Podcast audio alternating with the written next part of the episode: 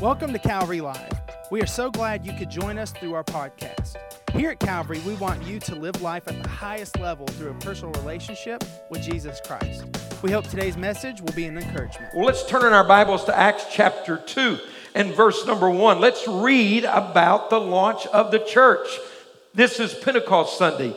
This is the day universally celebrated as the day the church was launched. It's the birthday of the church. We're having a birthday party today. I think the church has kind of lost the party element.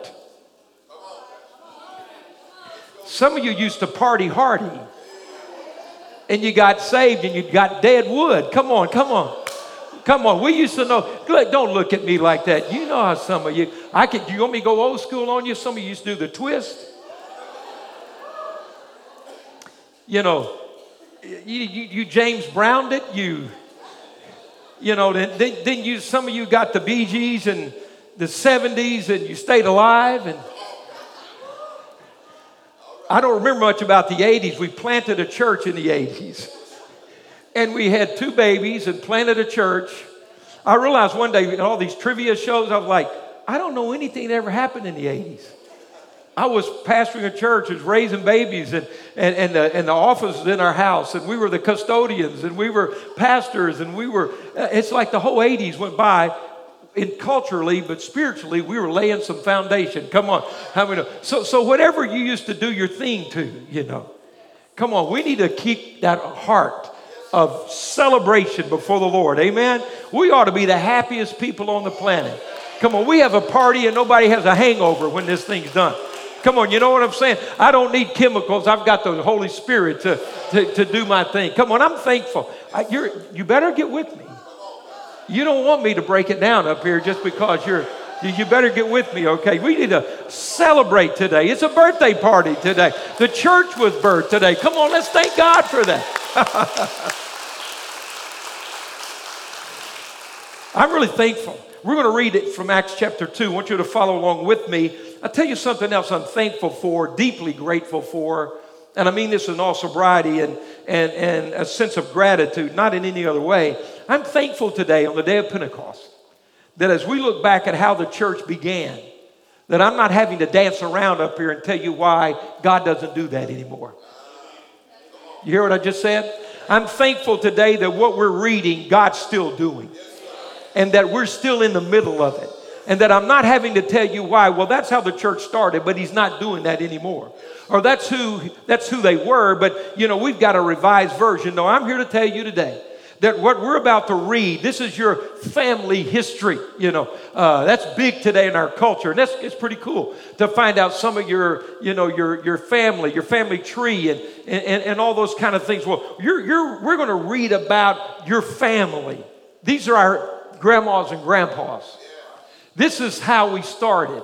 This is who we are. Anybody with me today? This is your spiritual DNA. And I'm thrilled to tell you that Jesus Christ is the same yesterday, today, and forever. And this is this is us. So let's read about that day. It was amazing. The, the feast of Pentecost on that day, tens of thousands. Look at the wisdom of God. Tens of thousands of Jews from all over the earth had gathered there for this feast, this celebration. Uh, they were told three times a year every man must appear before the Lord, every Jewish man and his family in Jerusalem. And on one of those days, God prophetically chose to birth the church. And there was a huge audience that would touch the world. So let's read this. Verse 1 When the day of Pentecost came, they were all together in one place. Now, who, who were these people in one place? We read in Acts 1, there were about 120 that had gathered there. The, the apostles were there, the original disciples. You know who else was in the room that day? Mary, the mother of Jesus. Do you know that the Virgin Mary was one of the first Pentecostals? Did you know the Virgin Mary spoke in tongues?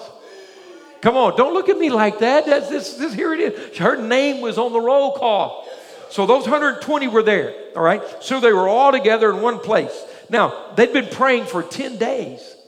They didn't have to pray for it. Let me help you with something. There's some old-fashioned Pentecostal theology talks about you have to tarry. Now, some of you don't know what I'm talking about. Anybody ever heard you have to tarry? Come on, let me. Are a few of you still around? All right, a few of us still left. Well, that, that, they got this thing here. They've been praying for 10 days, okay? And a lot of people got the idea, well, if you're going to get baptized in the Holy Spirit, you better lock in. and You're going to have to pray a long time. Well, that's not why it happened. They because they prayed 10 days. God had already ordained on this day it would happen. In fact, we're about to read the word suddenly it happened. So why were they praying 10 days? Because Jesus said, You stay there and pray. You get ready. I'm going to do something to revolutionize the world. So I want you to know you can get baptized in the Holy Spirit anytime, suddenly, by the power of God. Okay, so they were in one place. Suddenly, a sound like the blowing of a violent wind came from heaven and filled the whole house where they were sitting. They saw what seemed to be tongues of fire that separated and came to rest on whom? On each of them. Look at verse 4 all of them were filled with the Holy Spirit. Now, tongues seems to be such a controversy in some circles. It's fine with me, it's in the Bible. But, but let's look at this. What's the origin of tongues? Why do we get nervous when people talk about tongues? Look at this. Let, let's read it again. All of them were filled with the Holy Spirit. When that happened, when they were filled with the Holy Spirit, what happened? And they began to speak in other tongues. And how were they able to speak in other tongues? As, read that out loud, as what? The how many want anything the Holy Spirit is doing? How many, if the Spirit's enabling it, I'm on board. So I don't know where the controversy came from. I don't know how that happened. But here it is in our Bible. How do you pray in tongues? They were baptized in the Holy Spirit. When that happened, they began to pray in tongues. And how do you pray in tongues? The Holy Spirit enables you. There you go. All right, let's look at verse 5. Now, there were uh, staying in Jerusalem because of the Feast of Pentecost. Again, the prophetic wisdom and ordained plan of God. They were staying in Jerusalem, God fearing Jews from every nation under heaven. When they heard this sound, a crowd came together in bewilderment because each one heard them speaking in his own language. They were supernaturally praying. And, and, and in this occasion, earthly languages were a part of it as well. The, the, the, the, just little translation of speaking in tongues is speaking in an unknown tongue, unknown to the speaker. You're praying. They weren't praying gibberish, they weren't babbling. It wasn't an emotional experience. They were praying a prayer beyond their human ability because the Holy Spirit was enabling them. All right? So, Jews from every nation were there. When they heard this sound, everybody comes together, and then they were bewildered because they heard them speak in their own language. Utterly amazed, they asked, Aren't all these men who are speaking Galileans? then how is it that each of us hears them in his own native language? Parthians, Medes, Elamites, residents of Mesopotamia, Judea, Cappadocia, Pontus and Asia, Phrygia and Pamphylia, Egypt, and the parts of Libya near Cyrene. Uh, visitors from Rome, both Jews and converts to Judaism, Cretans and Arabs. We hear them. What were they doing while they were praying in tongues? Again, was it just babbling? Was it just some emotional, ecstatic utterance and experience? They were praying as the Holy Spirit enabled them. And what were they praying? They said, uh, uh, amazed and perplexed, they asked, What does this mean? And, and well, let me, let me back up. Uh, gets to this verse 11, all the different nations, and then it says, We hear them doing what? Declaring the wonders of God in our own language.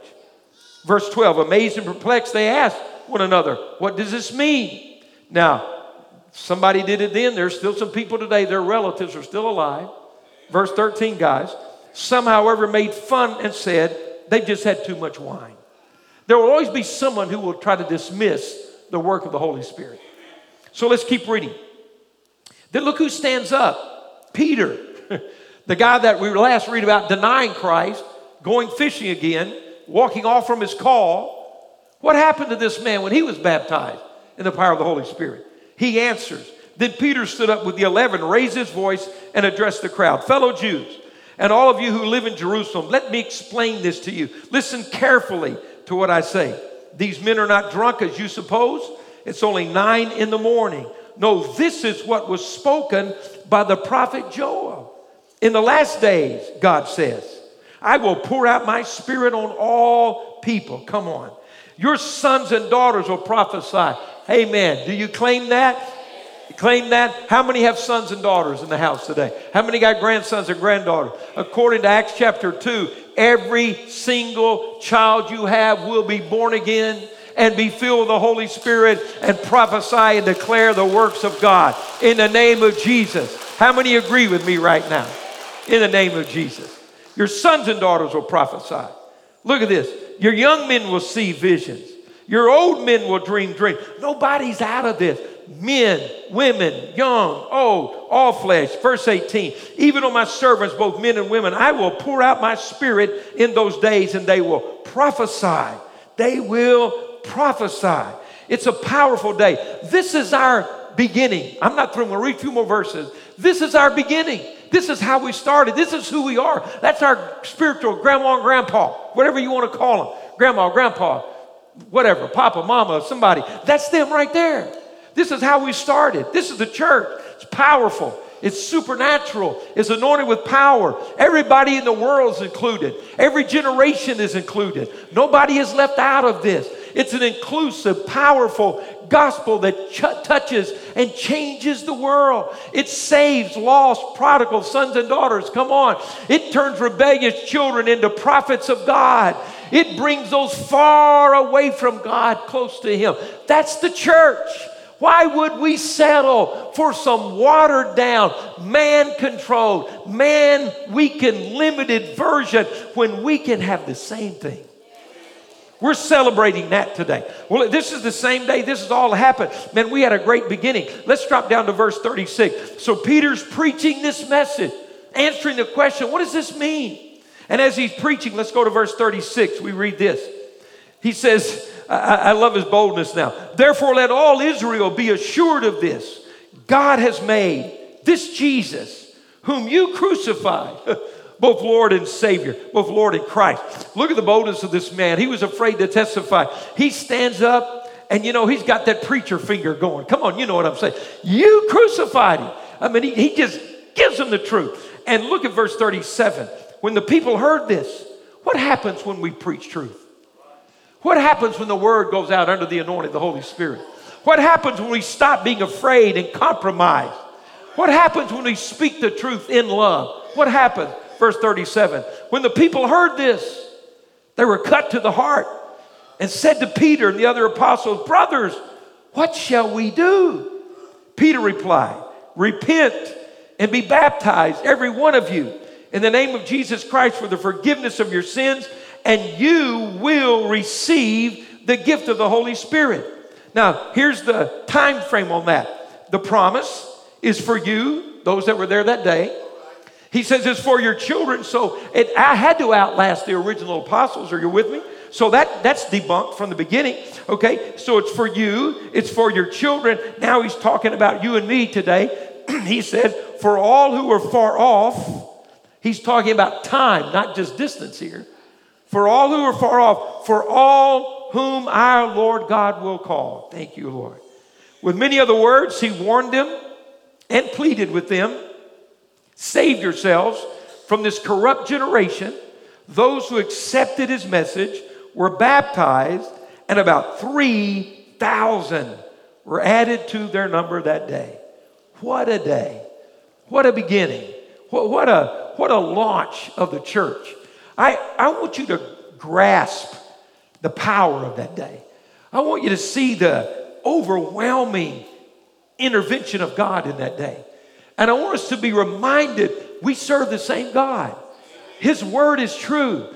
Come on, let's make a declaration. Let's stop trying to make a God fit our th- theology and let's start making our theology fit our great God. Let's stop rewriting what God already wrote. Is anybody with me? Let's stop addending, adding addendums to what God has said. You know, we don't need biblical lawyers. We need prophets today. We don't need people rewriting this. We need men and women telling the truth. So that this is how we begin. Think of this. That day changed the world. That changed the world. I want you to think of uh, now. How many times you heard people say it changed the world? You know, somebody ate a Burger King Whopper and said that changed my life. It probably really did change your life. You know, you, you, you'll watch Shark Tank and somebody invented a new shirt. It's going to change the world. It's probably not going to change the world. But this changed the world. This flipped the script. It, it, it turned everything. It's impossible to overemphasize what that day did. It's impossible to overemphasize. Only heaven knows what's been a result of that day.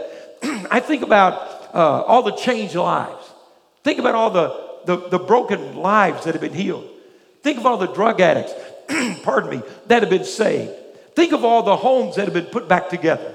Think of all the dreams that have been resurrected. Think of what happened. The, the, the gospel, when, when you study history, when you, you study the Word of God and you lay it against the, the, the, the records of history, nothing ever elevated women like the gospel of Jesus Christ. There was nothing even parallel. When this gospel was birthed, when, when, when Peter preached on the day of Pentecost in the city of Jerusalem, women were considered property. They couldn't even sit with their husband in a religious gathering. They had no rights. They had no, no dignity. They had no standing. They could not go to school. They were, they were even outlawed from studying the Bible. Nothing elevated women like the Word of God. We, we need to quit listening to the liars and, and, and find out who we really are and what we're connected to. Nothing ever, ever uh, did what the gospel did to protect children.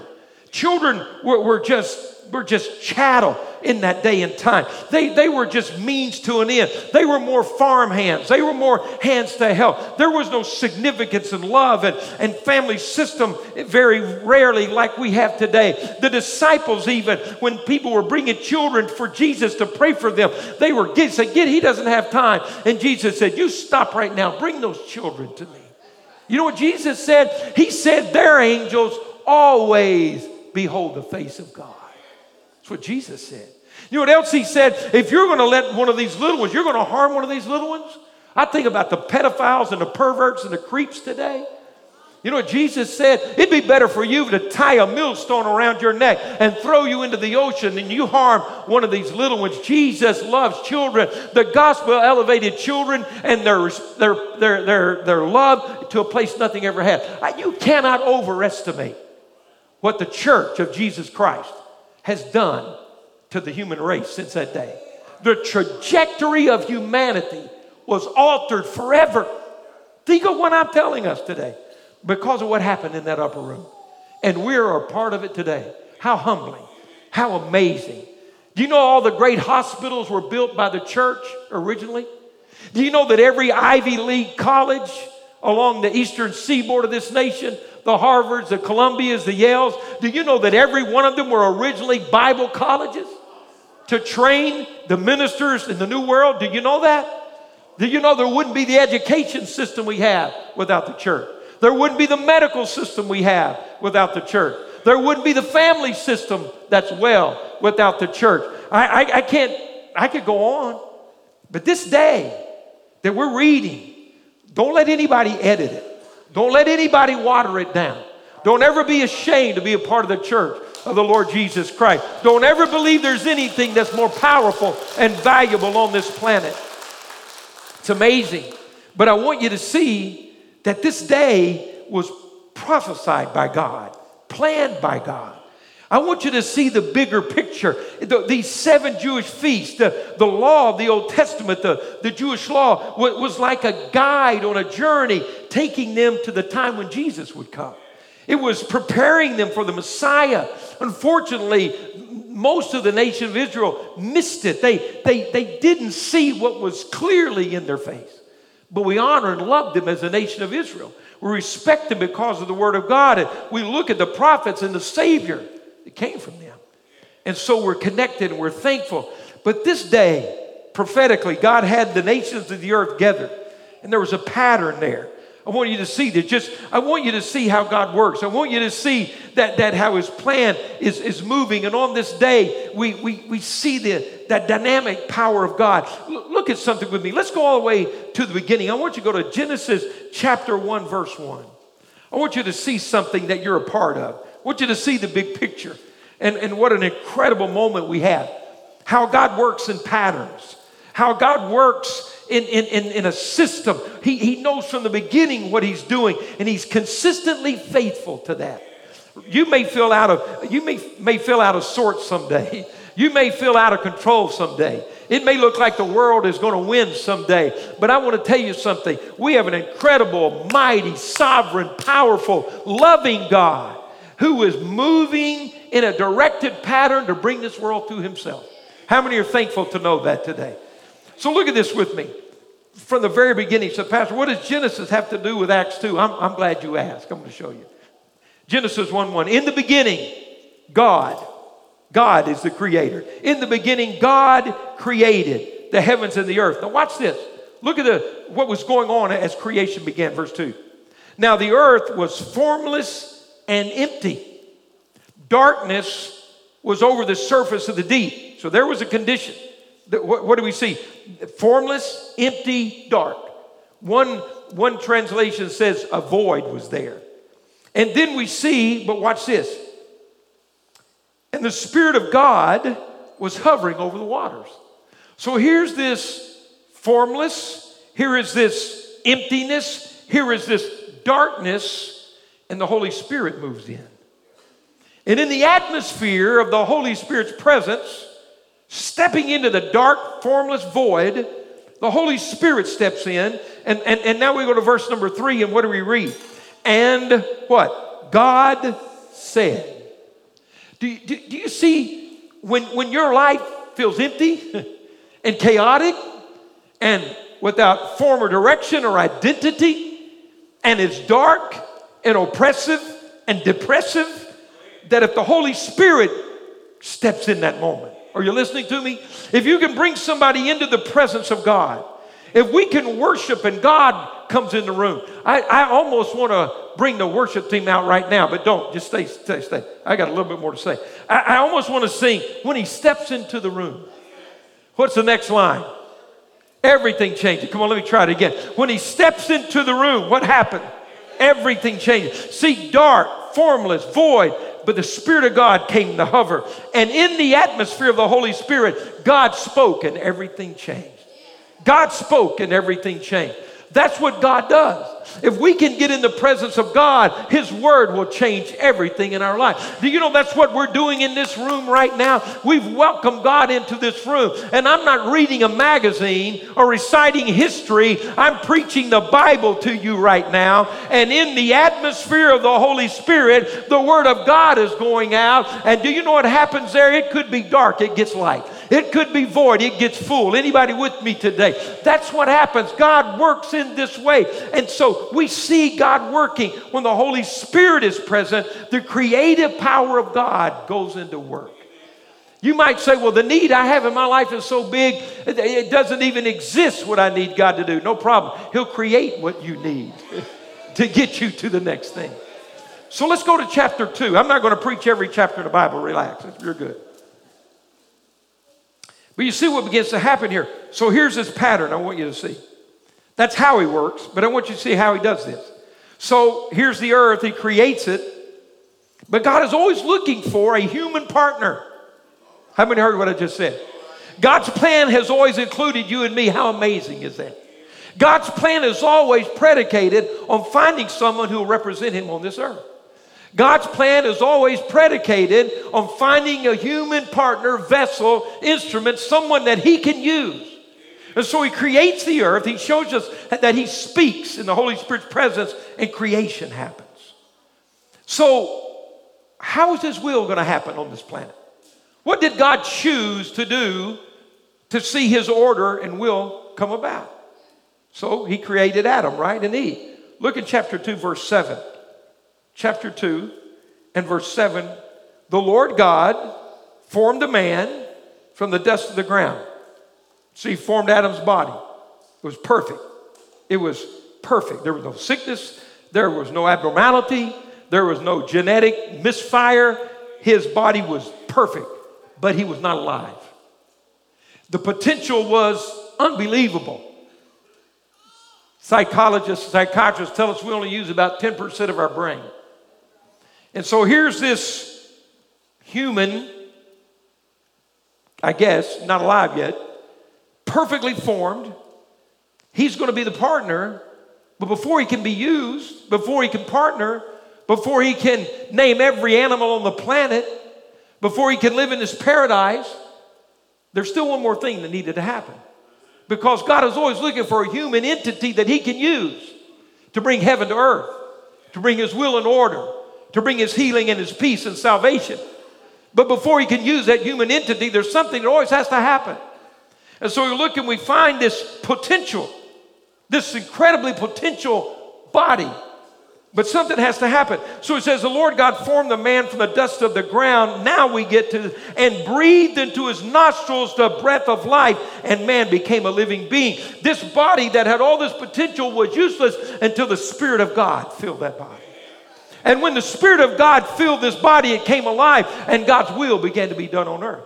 He began to represent him. He was blessed. He was fruitful. He multiplied. He did all that God wanted him to do. We see that's how God works. We fast forward and we go to the Gospels. We go to the birth of Jesus. It was time for everything to come to this point that God had been working. So, how does God work and what's his pattern? So, what did he do? He had this incredible thing we call the Immaculate Conception or the virgin birth, and he found a young Jewish virgin girl named Mary, and the Holy Spirit came upon her and planted Jesus in her womb. And she gave birth to his humanity. So, how did the will of God happen on this earth? The pattern he always uses. He founds a human vessel, he fills him with his spirit, and heaven comes to earth, and God's will begins to happen. So now we're at the day of Pentecost. I was taking you someplace. So I want you to understand what happened on that day, the incredible impact and power, but don't miss what God's doing. It's His plan, it's how He always works. He's always looking for a human partner, an entity, someone he can partner with to do his will on this earth. And on the day of Pentecost, if you will, it was a second incarnation. It was a second birthing of God's will. For now, God didn't just live in one person, He's going to fill every single believer on the planet. And now we're called the body of Christ. The Holy Spirit has filled us the Holy Spirit had come. Up until that day in the Old Testament, the Holy Spirit came upon the prophets, came upon the kings, came upon the chosen ones. But now the Holy Spirit was going to come live inside of us.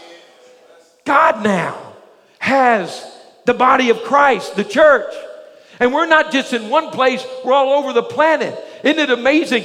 These, we're going to have people go to Germany this week. We're going to have people go to the Dominican Republic this week. And they, some of them can't speak. We, we, we, I was thinking about God kind of laughing, but celebrating. There were young Haitian men who worked on our building project in February. And so here we were, and, and Pastor Emilio was speaking to, to a man in Spanish, you know, Spanish and Haitian, which is kind of a French mashup. And so he's praying in Spanish, and and and the guy is translating to the Haitians, and our guys are standing there, and I know enough Spanish that while he's praying in Spanish and this guy's interpreting in Haitian, I'm speaking it in English to our guys.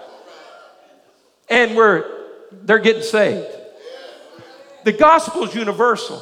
The power of the Holy Spirit is unlimited. He's always looking for a human instrument. These ladies are going to go to Germany, and, and I can't speak German. I and Phyllis can't speak German, Pastor Phyllis. But what's going to happen is there's going to be a communication there. There's going to be something that happens there that's supernatural. Anybody understand what I'm saying? God finds this human, that person who will do his will, who will surrender to him, who will allow his purpose to happen, and God begins to do things that that, that we could never do ourselves. We're empowered by the Holy Spirit. See, how do you and I become a part of this plan? We give our life to Jesus. We give our life to Him. Isn't it amazing that when you accept Jesus as your Savior, you're instantly forgiven? How many are thankful for that? Instantly forgiven. Did you know that? Do you know you don't earn that? He says, okay, boom, I wipe it off. I wipe the slate clean. It's like you never sinned. Come on. Some of you, you know, very few of you, I'm sure, it's your relatives some of your relatives have been arrested and, and been to court and have some charges and they got a record against their name. And even though may have served their time and they're out, they still got a record. You know what I'm talking about? They still got a record. You got a record. You know, you're a felon. It's always going to carry you. You can't do this, you can't do that. You're a felon. But when we come to Jesus, we don't only get set free, He erases the record. There, are no felons in heaven. You understand what I'm saying? There's, no, there's nothing walking around. God doesn't look at you and me and say, you know, I forgive you, but mm, no, no, no. Instantly forgiven. The Holy Spirit instantly comes and lives in our life. Isn't that amazing? You are indwelt with the Spirit of Almighty God. But he says, think of Jesus. He comes, he steps inside this human body. He, he's God living in a human body. He lays down his privileges, but, he, but he's still God by nature. So, what did he need before he started his ministry? He goes and he's baptized in water by John. As he's coming up out of the water, the Holy Spirit comes on and empowers him. You know what I need, and you and I need? We're indwelt with the Holy Spirit, but we need to be empowered by the Holy Spirit. We need to be clothed with power from the Holy Spirit because God wants to do some things you and I can't do. God wants to use us to do that. I said this last week everywhere you go, God wants to go. Every place that's hurting, God wants to heal. Are you listening what I'm saying? Every place that's broken, He wants to make it whole again. Everything that's bound, He wants to set it free. And He wants to use you and He wants to use me to make that happen. Now look at this. I've been, I've been uh, kind of getting to the edge of Acts chapter 4 just can't get through it. But let's go. Come on, I'm going to wrap it up with this. I want you to see this. Let's go to Acts chapter 4 and let's tie these things together. It's Pentecost Sunday. It's the day the church was birthed. It's the day the Holy Spirit was outpoured. It's the day that, that, that ordinary men and women who, who didn't earn salvation but accepted Jesus were baptized with the Holy Spirit, empowered with the Holy Spirit, filled with the Holy Spirit. And God began to use them to do things beyond their ability. Peter standing up and preaching beyond his ability. You know, as you read through the book of Acts account, I loved it. These some of these men that were the original deacons in the church. They weren't apostles. They weren't prophets. They, they weren't in those places. They weren't in that office. But you know what they were? They were filled with the Holy Spirit. And they went around preaching, and whole cities had revival, and miracles happened, and demons ran away. Why? Because they were baptized in the Holy Spirit. They were filled with the Holy Spirit. I don't want you to raise your hand, but let, I want you to ask yourself have you, have you ever had a sin that you just couldn't break? Don't raise your hand. Have you ever had a bondage you couldn't get through? This thing that kept getting you and getting you three steps forward, two steps back. You think you're there, then here it grabs you again. You know what we need? We need to be empowered with the Holy Spirit to break us through that barrier. Anybody listening to me right now? I, I, yeah, I want to see people healed and, and delivered, and we see that, and we got many testimonies of that. But I, it works in every part of your life. This power to, to break out of where, where that old life held you. See, the Bible says we're a new creation. How many are thankful? He saves you instantly. He forgives you instantly. He takes you just like you are. Huh? Come on. But he loves you too much to leave you like that. So, how do I move from who I was when I came to Jesus to become this person I can be in Jesus? That gap, I need the power of the Holy Spirit to move me down the road. I don't need to be, I don't need a touch of the Holy Spirit. Are you with me? I don't need a little dribble of the Holy Spirit. I need to be baptized in the Holy Spirit. You know, I, I use, I said this before. We've all seen water baptism. We immerse people in, and, and I don't mean this trivially, but the picture's there. Man, when they go under the water, they're drenched. When they come up out of the water, I mean, we, we, we have a mess down here. We have carpets laid and mops, and, and, and the baptizers are getting wet, and the baptizees are getting wet, and, and the people around them are getting wet, and they, they get on to me and say I do it too hard, and so I splash water out on people. One young lady that's here today, she came and got baptized the first time she came to church, and I bumped her head on the bottom. I'm sorry, I didn't mean to do that. But what am I saying? Water baptism is, is, is kind of messy. Huh? It's kind of sloppy. Anybody hear what I'm saying? We kind of spray water everywhere. It, it kind of gets on everybody. Well, when you get baptized in the Holy Spirit, come on, you're listening to me, it needs to get spiritually messy. It, it, it's, it's not just did you get yours, did they get theirs? I mean, did it spread? Somebody needs to be around you in a prayer meeting and come home and somebody say, What happened to you? You know, when's the last time you came to church and you went home and your family said, What happened to you today? Where have you been? What has done? What's on you? You need to go to work tomorrow morning and your coworkers say, What's all over you? Who were you? What happened to you? What did they do? You need to come to church. Listen, I had a man come to me one time in office. I thought he was going to punch me in the nose. He was mad. He came in there. He was mad. He said, I'm mad. I said, I can see that. He said, I said, what are you mad about? I'm mad about my wife. I said, okay, tell me what you're mad about. I said, would you sit down for a minute? Usually it's hard to fight sitting down. So I said, sit down for a minute. And I said, what are you mad about? He said, I'm mad because God took my place in my wife's life. And I said, Hold on. That's not what happened. He said, Well, it feels like it. said, "Well, listen to me. I said, God didn't take the Holy Spirit. God didn't take your place in your wife's life. Your wife gave God his place in her life. And I said, if you'll calm down, she'll be a better wife you've ever had in your whole life. If you just cool your jet, you're about to get blessed, buddy. If you just slow down and stop, you're going to be blessed. He came back to me later on and said, You know what? You were right. I said, I know I was right. We just put God in this place. And it spreads. People come under that. It's important. It begins to happen. Now, now, now look at this. Acts 4. We're going to wrap this together here. So, you know what happened? Acts 2, they're filled with the Holy Spirit, baptized the Holy Spirit. Acts 3, Peter and John pray for a lame man, he gets healed and wrecks the place, okay? chapter 4, verse 1. The priest and the captain of the temple guard and the Sadducees came to Peter and John while they were speaking to the people. So they're preaching. Everybody wanted to know, just like in Acts 2 and Acts 3, they said, What happened? How'd this guy get healed? See, church, we keep worrying about how are we going to tell people if we will get filled with the Holy Spirit, people will start asking us, How did you do that? What did you get? Where have you been? I, you know, we tell the students, listen, go speak your parents' language. What does that mean? Don't go preach at mom and dad and point your finger at mom and dad and act like the church lady with your mom and dad. Go home and do this. Say yes, sir, and yes, ma'am. Go mow the grass before they ask you to. Go wash the car before you ask, can you drive it? And they're like, Are you serious? That's a dead serious. And you know what happens? Parents call us up and say, What's going on with my kid? Now, these are unsafe parents. What's going on with my kid? And I said, Well, what do you, what, what do you mean? He said, Well, they're never acted like this before. How they're acting? They're respectful. They said, Yes, sir. It's scary. They clean the room up. They put gas in the car. They're speaking their parents' language. See what I'm saying? They're full of the Holy Spirit. It begins to translate out in real life. And mom and dad to know what happened to that kid. What are they doing? What, what's, what's going on there? Jesus is going on there. They got full of the Holy Spirit began to change their life. And so, so here's what happens. They're preaching, verse 2. So these guys run up and say, You got to stop this preaching. They're greatly disturbed because the apostles are teaching the people and proclaiming Jesus the resurrection of the dead. They said, You can't do this. We killed Jesus, and now it's like he's alive again. Bingo. Did you get it? We killed him, and now here he is walking around again. We killed one, and now here's two, Peter and John. And Peter and John said, You ain't seen nothing yet. We had 120, and now we got 3,000 doing the same thing we did. These guys are losing their mind. 3,000 Jesus walking around? That's the plan.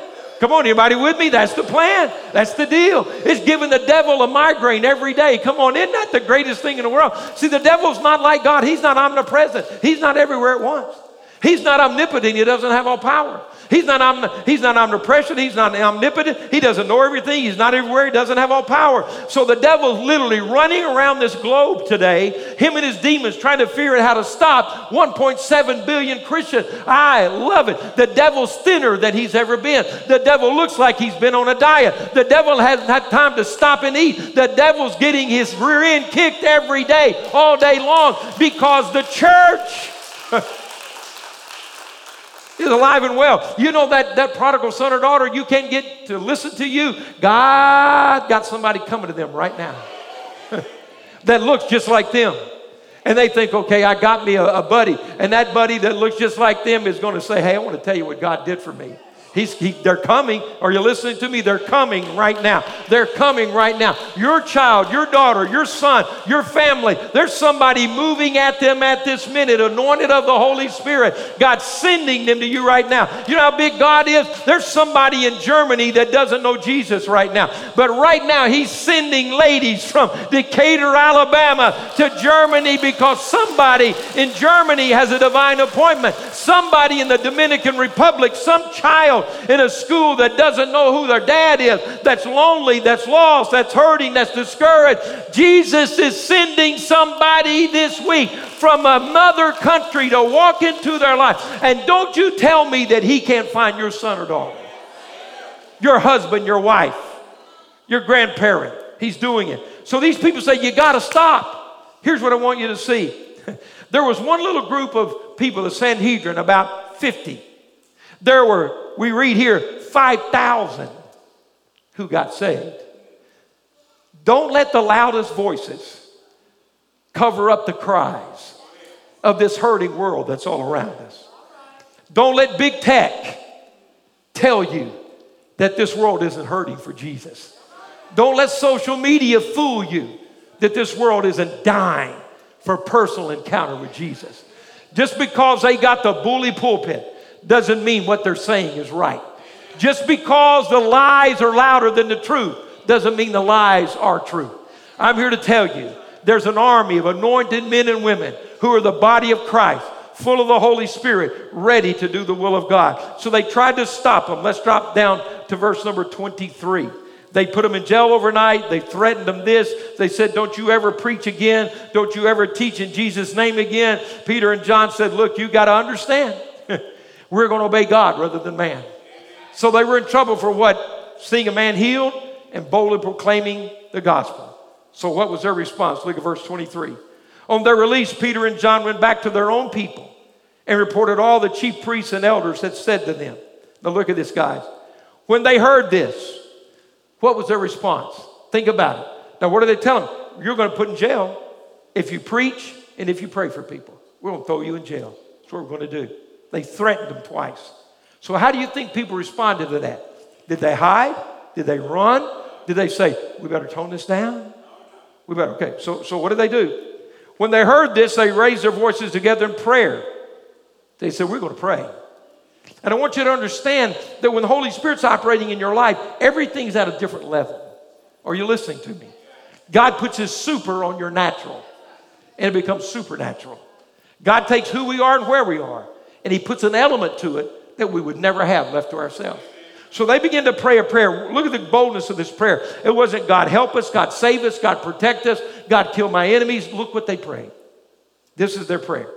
They lifted their voices and prayed. They said, Sovereign God, you made the heavens and the earth and the sea and everything in them. So what's the first thing they've said? You're God. You're creator. We know who our daddy is. We know what's going on here. What's the next thing they did? You spoke by the Holy Spirit through the mouth of your servant, our father David. Now they went to the word. Are you with me? So they're praying, said, God, you're, the, you're my source. And God, this is what your word says.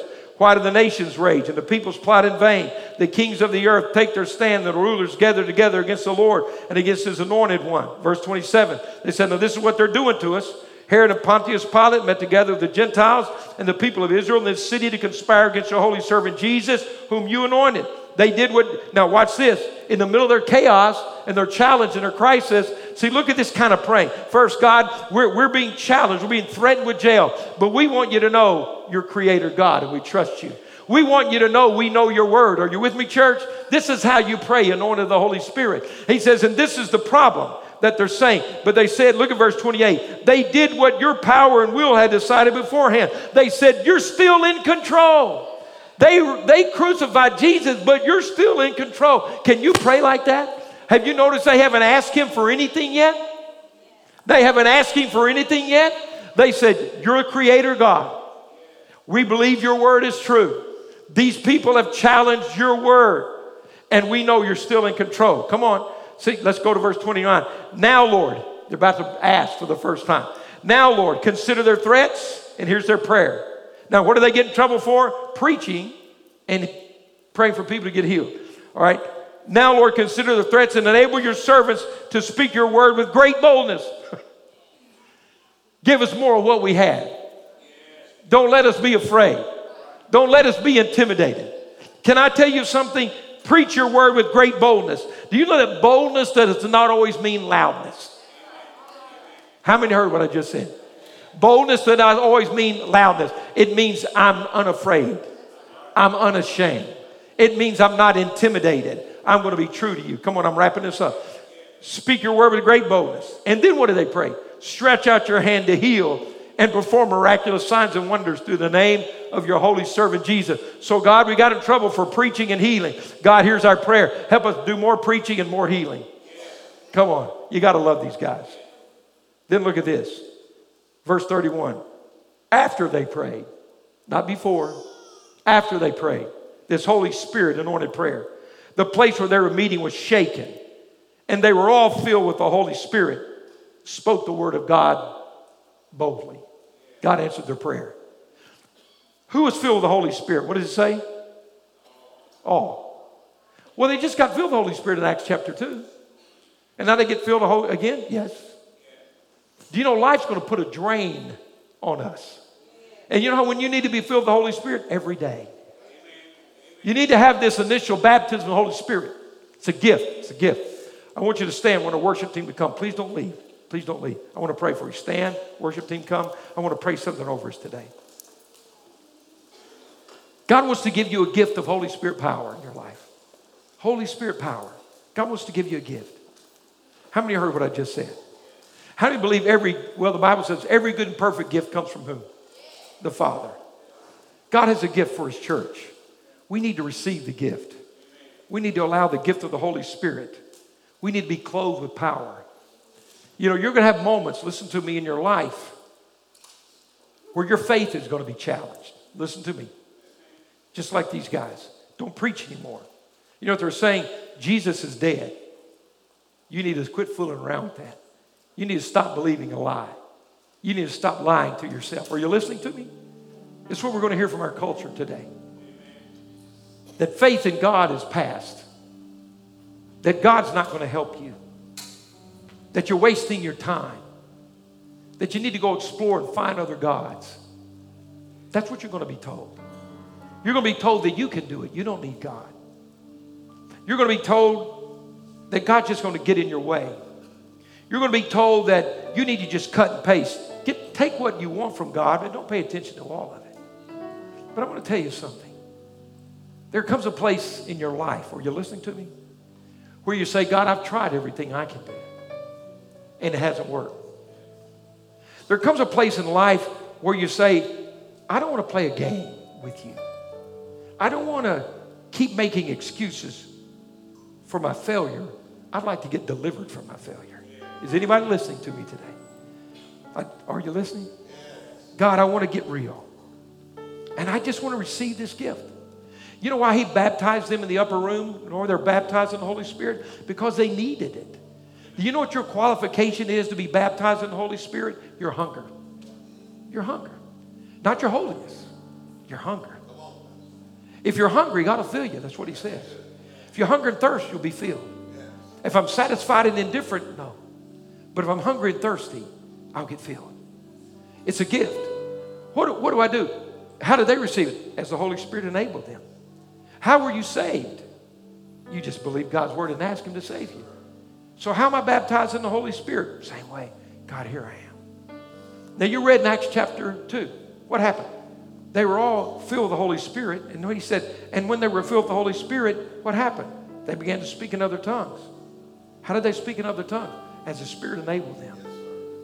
You guys know me, you know my life. I, I've prayed in tongues every day for over 40 years, every day for over 40 years. I've been in places where I didn't know what to pray, and the Holy Spirit helped me pray. I've been in situations where I didn't know what God wanted me to do, and the Holy Spirit would help me pray. And I prayed a language that God knew, and God would guide me and direct me.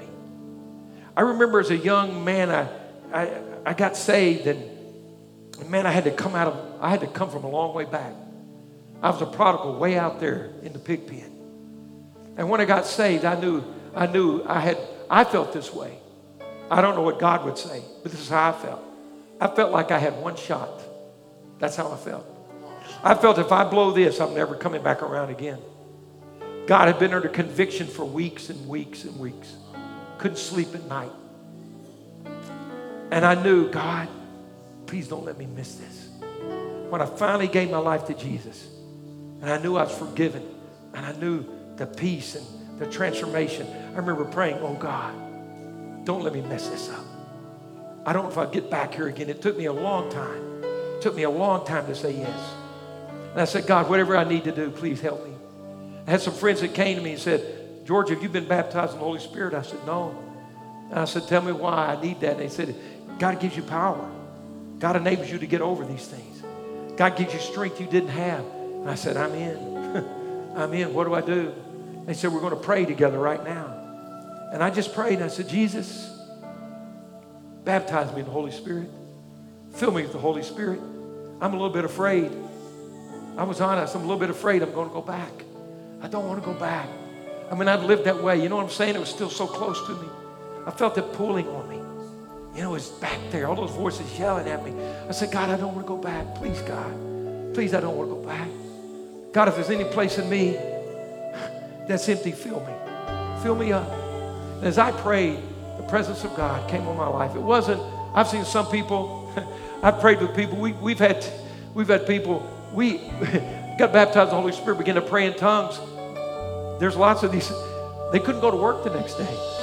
Because every time they opened their mouth, they prayed in tongues for like 36 hours. They just had to stay home. That's all right. It's really good. I wasn't quite that spectacular. I prayed and I said, God, please baptize me in the Holy Spirit. And I just lifted my hands. And as I began to pray, I felt the presence of God. And it was like there was a release, a release of the Holy Spirit. As I was praying, I didn't sit there quiet, not move. I prayed. It was like something was stirring in me. There were these syllables and phrases, and like, man, I never said that. You know what I did? I realized I was in a holy moment, that God was in control. And God didn't grab my jaw and make me, but there's something about speaking and boldness. You got me? I knew it was God. And so I just spoke. I just spoke that syllable. I just said that and it opened this river up in me. I began to pray in tongues. I didn't pray for hours, pray for a few minutes, but I knew God had done something in my life. And the next day I got up, and guess what? I prayed tongues again. It grew. And it wasn't just the tongues. See, they were filled with the Holy Spirit and then began to speak in tongues. Tongues wasn't the goal, being filled was the goal. But the fruit of that was, man, I'm praying a different way now. And how did I do it? I just surrendered. And as God began to move, I had the faith to step out and do what was there. Now, I believe God wants to baptize people in the Holy Spirit right now. It's a little bit late on man's time. I believe it's right on God's time. If you're hungry, this isn't for what I'm, listen, listen, get church altar calls out of your mind for a minute. Can you do that with me? This isn't anything's wrong. This is a everything right moment. If you're hungry and say, Pastor, I want to be filled with the Holy Spirit for the first time, or maybe it's been a long time and that just kind of life has kind of pulled that off, I want you to come stand. Come on, we're going to pray together right now. This is for hungry, holy people, people that love Jesus. I want to be filled with the Holy Spirit. Come on, come on, come on. Our elder's going to come, our pastor's going to come. I want you to come first. Come on up. Say, I want to be filled with the Holy Spirit. I want to be baptized in the Holy Spirit. I want you guys just to come. Come on, we'll give you a minute.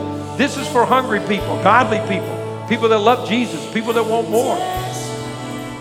Thank you for listening to today's podcast. You can connect with us live each Wednesday and Sunday through our social media pages. If today's message has blessed you, please rate and review us so that more people can hear this message of Christ. Find out more about Calvary on our website at calvaryassembly.org.